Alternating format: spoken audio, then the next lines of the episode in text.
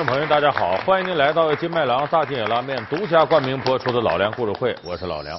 我们上一期节目啊，给大家说了很多现在这个影视圈里的大咖大腕，他是怎么样能够形成自己独特的这种演绎风格呢？那是和他过去的生活阅历有直接关系。但其实有很多这个影视界的大咖呀，是转行转来的，就是他在娱乐圈原先不是干这个的，干别的的。他有一天突然发现我不适合干这个，我转，这一转，迎来了一片新天地，最后成名了。咱们今天就给大伙说说这些在娱乐圈里边能够自我完善、自我实现转行的这些大咖，他们都经历了哪些坎坷？影帝曾志伟居然给女明星当过替身，小型范伟霸气晚成，原来是造型不对。大佬张国立拍戏出名是为了守护江青，从小龙套变成大咖，他们经历过哪些坎坷？老梁故事会大咖之转行当明星。你像咱们先说一位演喜剧的，你这说出来大伙都认识范伟啊。说范伟什么形象呢？脑袋大脖子粗。不是领导就伙夫，这原来卖拐这小品里头留下这么句台词儿形容范伟很恰当。现在范伟只要一露面，什么形象？挺圆乎乎个大脑袋，板寸啊，脸上有时候有点胡子。哎，你一看呢，这个人呢，憨的乎的，经常演那些挺缺心眼的中年大叔。专利我买了，开个价吧。二百万吧。一百万。两百万。一百万。要不这样吧。他说了算，Good idea。锤子、剪子、布，好了吗？好了，一二三，妥了。愿赌服输，成交。我说的是美元。少废话，我说的是英镑。那么，其实范伟达到现在这样一个造型，他最后出了大名，是他都已经三十九岁以后的事儿。说当年范伟干嘛呢？范伟是沈阳人，小的时候呢，一天这你看就没事就贫嘴。他家里人说，那就学相声吧。说范伟十六岁那年呢，拜这个沈阳曲艺团著名相声演员陈连仲为师。就是范伟进入娱乐圈头一个正式职业是说相声，结果这学着学还多少有点成绩。当时九十年代初的时候呢，合肥相声节呢，范伟得了一个表演一等奖和创作二等奖。当时这段相声，现在咱们在网上找录像都能找着，名字叫《要账》。最喜欢你说的相声了，用语言表达就可以了。这不头几天我还听你一段相声呢，听完怎么样？哎呀妈，把我逗得半夜还咯咯直笑呢。哎呀，深更半夜别把孩子吓着。哎呀，你看你平时也这么幽默，该死的，你真坏。就是范伟在说相声呢，小有成绩，可是问题呢，他那个时候说相声啊，往往传统相声功底打的不扎实，就是很多是为了迎合时代创作，这东西啊，就一阵风过去就拉倒，所以说来说去，他一直也没怎么出大名。后来呢，呃，中央电视台当时呢有个综艺节目叫《综艺大观》，那会儿各个电视台也没什么别的节目，一看中央台有综艺大观，都学这个，学这范伟说，那我干脆当主持人得了。口才也可以，就那么开始做主持人。但是在地方台，也就当那么两年主持人呢。反正在地方混个脸熟，也没出什么大名。他这范伟同时一直没放弃这表演，就觉得我作为相声演员，我是不是能拍个戏什么的？哎，等等，这机会来了。一九九五年春晚有个小品，刘大叔提干，怎么整啊？你说这玩意儿？哎，胡秘书，干啥？怎么还在这儿呢？怎么的？那桌客人都等着你呢。那桌也等着我呢，可这桌谁陪啊？这桌不是有马经理呢吗？马经理不是住院了吗？马经理又住院了。吵吵啥玩意儿？他以为演完了，我都上春晚了，是不是该出名了？这个春晚不在中央台直播吗？他来北京直播，直播完了之后回沈阳过年，下了飞机，在这个桃仙机场打车。范伟这时候很得意，为啥？你看我都上春晚了，头半夜大伙都看春晚，中司机肯定认识我呀。一上了车，那司机没反应，去哪儿？到这儿，我见范伟在这。司机瞧都没瞧他，他就往出逗话。呃，昨晚上看春晚了吗？那司机看了，看完了我才出的车嘛，咱得挣钱呢。那里头那秘书演的咋样啊？秘书还还行吧，哎，没咋认真看，没注意。到最后这司机也没认出来，这个范伟挫折感很强。你说我都上春晚了，没人认识我，我这形象也太差了，没人能记得住我。之后他陆续又演了好几个小品，像《三鞭子》这样小品也没出名。一直到两千零一年卖拐，啊，演这个上当受骗这个，谢谢啊，演这个出名了。后来他一琢磨，为什么这个火了呢？我这个形象让大家记住了。哎呀，你这孩子，你是不了解你李哥呀。你李哥可是龙泉山庄的大才子啊，满腹经纶呐！真的，啊，我可以说是上知天文，下晓地理，中晓人和，明阴阳，懂八卦，运筹帷幄之中，决胜千里之外，未出茅庐，我是决定三分天下呀！那么这个形象怎么来的？不是设计出来的，误打误撞。就在演这小品之前呢。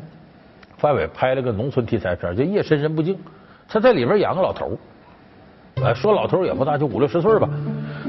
他当时三十多岁，脸上连个褶都没有，面嫩，所以这这这老头怎么办都不像。后来他一来气，干脆我剃光剃光头，剃光头挺大个脸，圆乎乎的，哎，这显老了。所以这范伟从那以后决定，我就按照这形象来了。所以后来你看什么《天下无贼》那里边，他都是这个扮相。稍等一会儿。我要接个这个 A C A P I Q 卡，匆匆告诉我密码。报告大节奏，没有 IQ 卡。什什么东西？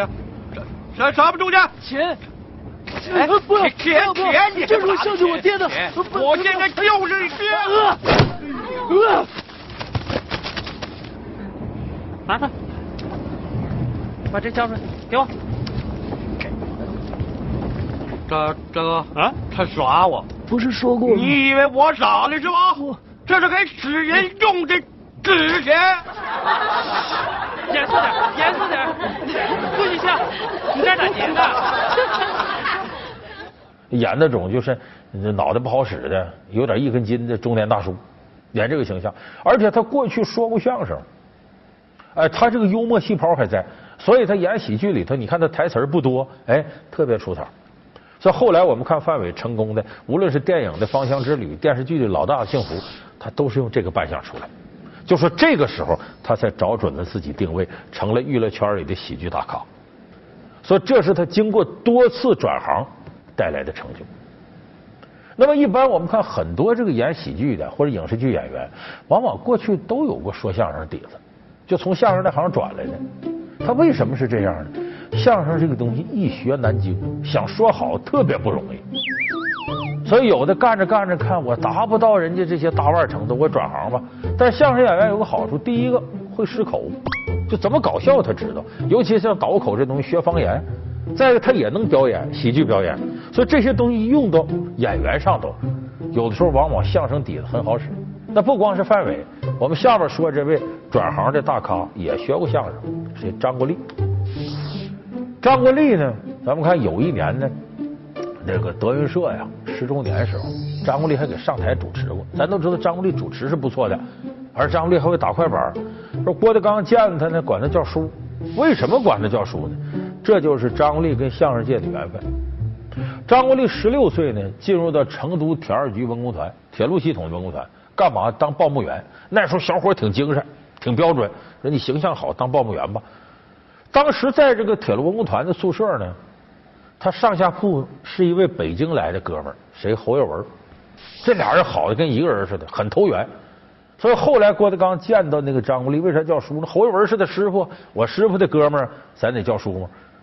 所以当时他跟侯耀文关系就很好。通过侯耀文，他了解到传统相声。等后来侯耀文实习完了之后，回到北京铁路文工团，张国立就觉得在四川干也没什么意思，就这么的，他也来到北京。他当时和谁在一块邓婕，就他现在这老婆，现在这这名气都很大了，两口子经常合作什么《康熙微服私访》啊之类的。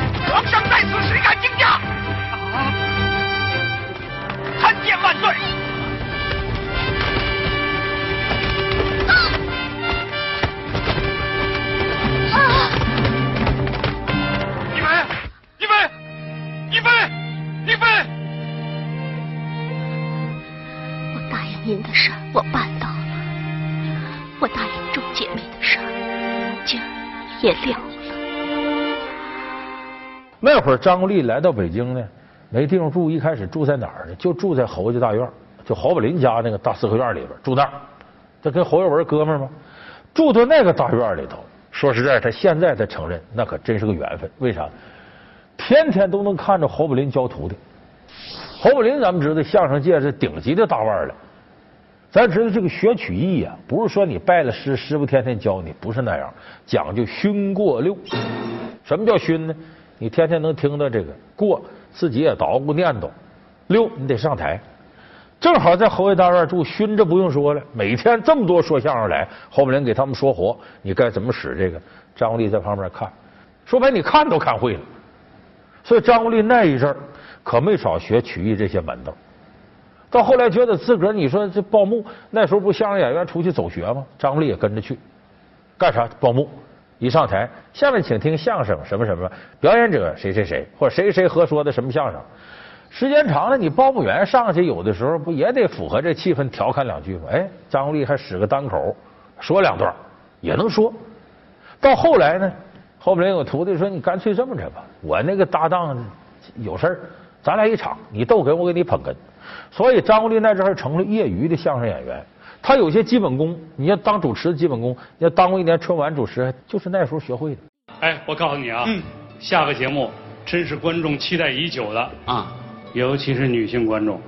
我知道了，我知道了。这个节目有两个人表演，哎，你别说，嗯，这俩人还真有点像咱们俩呀。太像了啊一老一少。啊，不不，我是说一个特别有实力，一个特别的帅。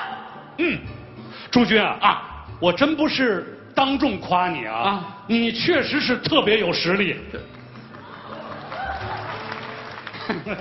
说他后来怎么又转行当了演员了呢？张国立是一直没放弃这个做这行梦想，但那阵他的目标不是，他想当导演，我得当大导演。当时这个剧组那个剧组来回串，就什么这个道具啊、美工啊、什么舞美，甚至送盒饭他都干过，就是想跟剧组里学这个。等着等着，有个机会来了，有个剧组人找他了，说我这个里头有一个重要角色，我觉得跟你气质挺像，你也不是不会演戏，你到我剧组来吧。张力说，我目的不是当演员，我想当大导演呢。这剧组人说，那反正你媳妇在我们剧组里可以演重要角色，你琢磨琢磨吧。回到家里呢，邓婕就给他吹风了。他说我天天到剧组里，那剧组里帅哥那个多呀。你说你不跟着，万一哪天我跟哪帅哥有点绯闻啥的，这传出去了，你说你得多难受啊！张力说可也是啊，你这么漂亮，我得看着点就这么着，张国立来到这剧组，哪个剧组呢？宰相刘罗锅。邓婕呢演刘罗锅他媳妇儿六王爷的女儿，张国立呢演乾隆皇帝。刘公子果然棋艺非凡，小女子认输了。小姐，请。且慢，我到这里来也是手谈则夫婿。既然这位公子赢了这位小姐，我愿与公子对上一局。让开，让开，让开，让开！你知道天下最高手是谁吗？那是当今圣上。哎，我与刘公子下棋争驸马，这与圣上不圣上有什么关系？是。结果一进入这角色，大伙都说演的好，为啥？这个说相声出身这帮人草根多，他得了解民间的事儿，所以往往演戏的风格特别接地气。你看张国立演皇帝，不论是《宰相刘罗锅》里的乾隆，还是后来《康熙微服私访》里康熙，都特别接地气、平易近人，不像张铁林演皇帝，嗯，吹胡子瞪眼睛，皇阿玛，两种风格。而且你看这时候张国立他的强项发挥了。说相声讲倒口，经常得说方言。张国立那阵练的功夫，在影视剧里全发挥了。手机里头他演费墨，说四川方言，做人要厚道。哎哎，哎，我到了。不让我接，原来是有人送。车不好，人好。一个社科院的研究生学美学的，对我有些崇拜。费老一再教导我们，麻烦，您这可是顶着麻烦上。严守义，做人要厚道。他这相声里头学那些东西，在这里边都有淋漓尽致的发挥，而且这个也不耽误张国立呢。呃，转行之后的自己梦想。那后来他到底当导演了？你看现在一些影视剧不也都张国立参与制作、参与导演的吗？所以他没耽误这个。所以张国立呢是呢，言而优则导啊，在演员里火了。原来这说相声不行，这不行那不行，报幕也不行，转行当演员。火了之后呢，他再去导演。还有的人呢是导演当够了，转过来当演员。说这样人典型谁呢？香港的影帝级的曾志伟。影帝曾志伟居然给女明星当过替身，小型范伟霸气晚成，原来是造型不对。大佬张国立拍戏出名是为了守护娇妻。从小龙套变成大咖，他们经历过哪些坎坷？老梁故事会大咖之转行当明星。老梁故事会是由金麦郎大金野拉面独家冠名播出。说曾志伟原先干嘛？曾志伟他爸爸是足球教练，曾志伟足球踢的特别好。三岁时候小孩的时候话说不全的，跟他爸爸踢足球。香港有足球明星队呢，就是呃来到北京啊，和咱们这个内地的明星队踢比赛，在工体啊，在哪儿？我现场看过好几次。咱们说他踢不过香港明星队，为什么？咱们这边你像这些人，说白了都锻炼身体。香港明星队里有专业，曾志伟就专业，谭咏麟就专业。就他们俩在香港足球队里技术特别突出，你一看好一块，尤其曾志伟过人，非常漂亮。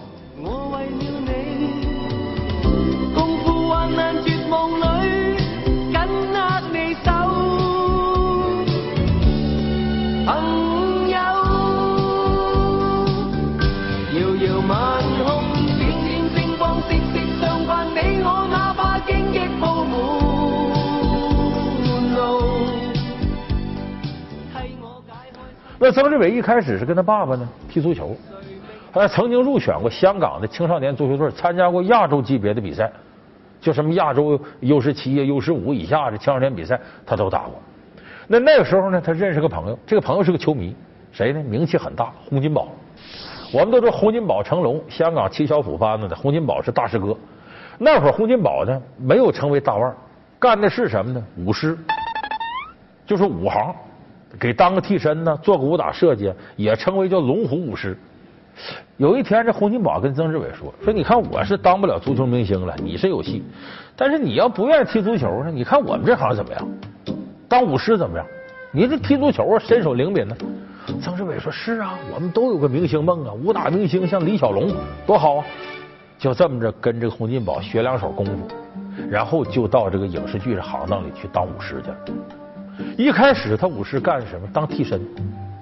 说他这给谁当替身？给女的当替身。我说可行了吧，洪金宝那个曾志伟小矮个，大肚子那么胖，能给女的当替身？能。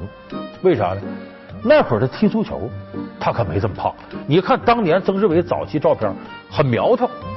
关键曾志伟个小，又苗条又个小，你琢磨正适合给女的当替身。以前很瘦，我才呃一。百零二斤啊，所以就常常有机会去当女孩子的替身，对，帮一些女孩子去跳跳啊，从高摔下来啊，呃撞墙啊，撞玻璃啊，给切撞啊，就这样子。哎呀！哎呀！我刚才拍没这么用力了，哎呦！哎呦！跟着吧，你用力。所以当时曾志伟呢是从替身出身，那是刚开始有吊威亚。吊威亚，咱们现在知道，呲儿呲儿空出来，空去搁钢丝。那会儿就是开始人工，后来是搁电。这钢丝吊起来，唰，人从上到下。有一回他当替身出事了，这一摁这电钮，唰，威亚起来了，曾志伟唰飞起来，到半空能有十几米吧，停那儿了，停电了。这一停电，外头风还大，曾志伟十几米高，往下一看。吓完了，当时啊，满脑袋都是。哎呀，前两天听说哪儿被压绳子折了，人掉下来吧唧就摔死了。还有的掉到什么沥青锅里去，哎呀，要多可怕多可怕。最后来电了，把他放下来，扑通坐地上都起不来了，吓得。就这一个事儿把他吓得不轻。他琢磨不行，我不能再常干这玩意儿，我胆儿小，总干这个受不了。可是我这阵除了在影视圈混，我也没别的饭吃了，足球都扔了。这么着吧，我看的也多了，我改行，我当编剧导演，连写剧本带导演。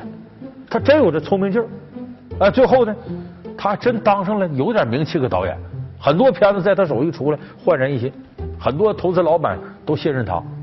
等导着导着，曾志伟不愿意干了，为啥不愿意干？这导演太得罪人，拉倒，我不干导演，我干演员吧。干演员嘻嘻哈哈，想说啥说啥，也不用从宏观角度考虑啥问题。就这么，曾志伟决定彻底转行当演员，不当导演。结果这一当演员，他的天赋发挥出来了。你看，无论是那种娘娘腔的男的，还是是那种心狠手辣的，咱们看《无间道》里边的，没有他拿不起来的。他就这么熟，别那么多废话了。我也很久没在这吃东西了。你喜欢随时来都行。算了吧。买水果钱都没有，真不好意思。不用客气了，是我不好意思，连累琛哥今天晚上损失了几千块。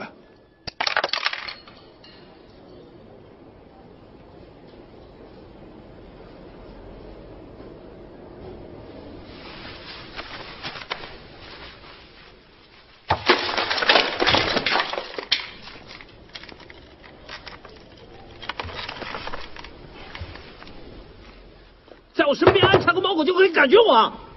大家都一样。这曾志伟后来拍陈可辛的《双生故事》，得了金像奖最佳男主角影帝，又拍《甜蜜蜜》，也是陈可辛的，得了金像奖最佳男配角，一下子成了香港影帝级别的大腕。所以这曾志伟这种转型，在我们看来就是非常非常成功的。所以说呢，不要以为说我自己进入了哪个圈儿，我就不能变工种。有的时候你得知道自己适合什么，得找。说实在的，我也是都三十多岁了，我才知道我干电视这行。原来我也不知道这辈子到底干啥。所以他人在二十多岁的时候有多元化可能，有多种梦想的时候，咱们得敢于抛弃一些事儿，就不要认为我眼前干这个就行了，我凑合着来吧。万一将来再找不着这个，别那么想。二十多岁多种可能，而且自己吃苦的能力、创新的能力也都远远要好于中老年人。